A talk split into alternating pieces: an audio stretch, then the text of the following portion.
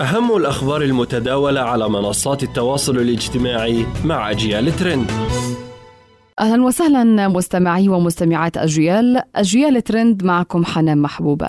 أكد خبراء في مجال التعدين والمعادن الثمينة أن أحد الدول العربية توصلت في الآونة الأخيرة إلى اكتشافات معتبرة من الذهب الخالص تدر عليهم مداخيل تريليونية ستساهم خلال الفترة القريبة المقبلة بزيادة كبيرة بنسبة الاحتياطي الذي تملكه تلك الدولة من المعدن الأصفر الثمين. أشار الخبراء إلى أن الفرق المتخصصة بالتنقيب عن الذهب والمعادن الثمينة والثروات تمكنت من اكتشاف كميات كبيرة من الذهب الخاص داخل مغارة في منجم السكري الذي يعتبر أحد المعالم التعدينية في مصر.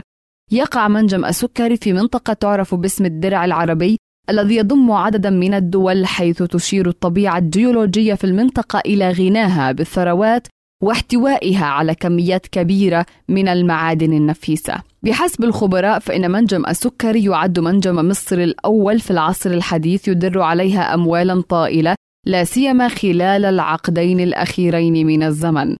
ويصف الخبراء هذا المنجم بأنه منجم ذهب ضخم لا يمكن توقع الكميات التي من الممكن أن يحتويها بالإضافة إلى جودة الذهب المستخرج منه حيث أن نسبة تركيز المعدن الأصفر الثمين في الاكتشافات مرتفعة جدا.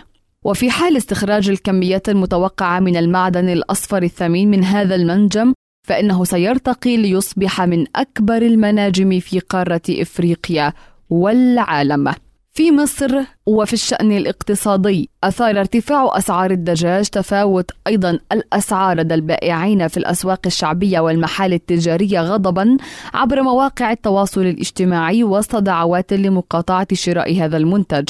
وأطلق ناشطون حملة عبر وسائل التواصل الاجتماعي تحت هاشتاج مقاطعة الفراخ لمدة شهر واحد بهدف الضغط على الجهات المعنية وعلى تجار القطاع للحيلولة دون استمرار ارتفاع الأسعار.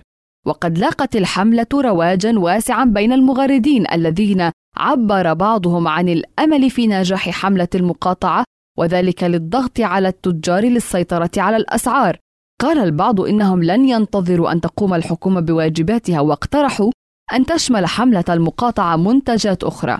وتداول ناشطون صورة لمنشور علق على باب محال للدواجن وكتب عليه أغلقنا بسبب الغلاء نتيجة هذه الحملة وارتفاع الأسعار. إلى هنا نصل إلى ختام أجيال الترند. دمتم بحفظ الله وإلى اللقاء.